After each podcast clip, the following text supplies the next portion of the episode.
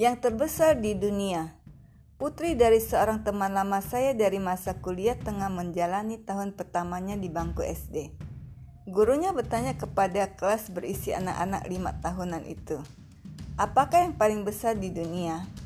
Ayah saya, kata seorang anak kecil. Gajah, kata seorang bocah yang baru-baru ini mengunjungi kebun binatang. Gunung, jawab yang lainnya. Anak teman saya berkata, mata saya adalah hal yang paling besar di dunia. Seluruh kelas hening sesaat. Mereka mencoba memahami jawaban si gadis kecil. Apa maksudmu? Tanya sang guru. Sama-sama dibuat bingung. Ya, si filsuf cirik mulai menerangkan.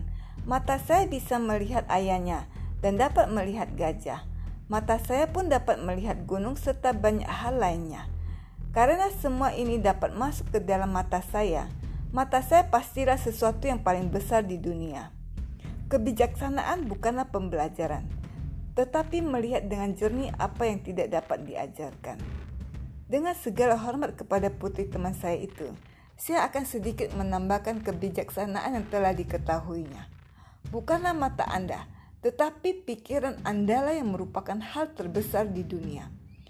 Pikiran Anda dapat melihat segala sesuatu yang dapat dilihat oleh mata dan juga dapat melihat melampaui apa yang tampak dengan melalui imajinasi.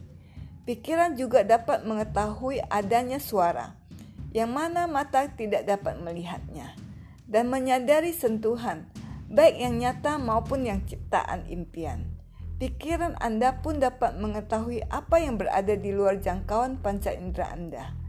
Karena segala sesuatu yang dapat diketahui dapat masuk ke dalam pikiran Anda, maka pikiran Anda pastinya merupakan hal terbesar di dunia. Pikiran memuat segalanya.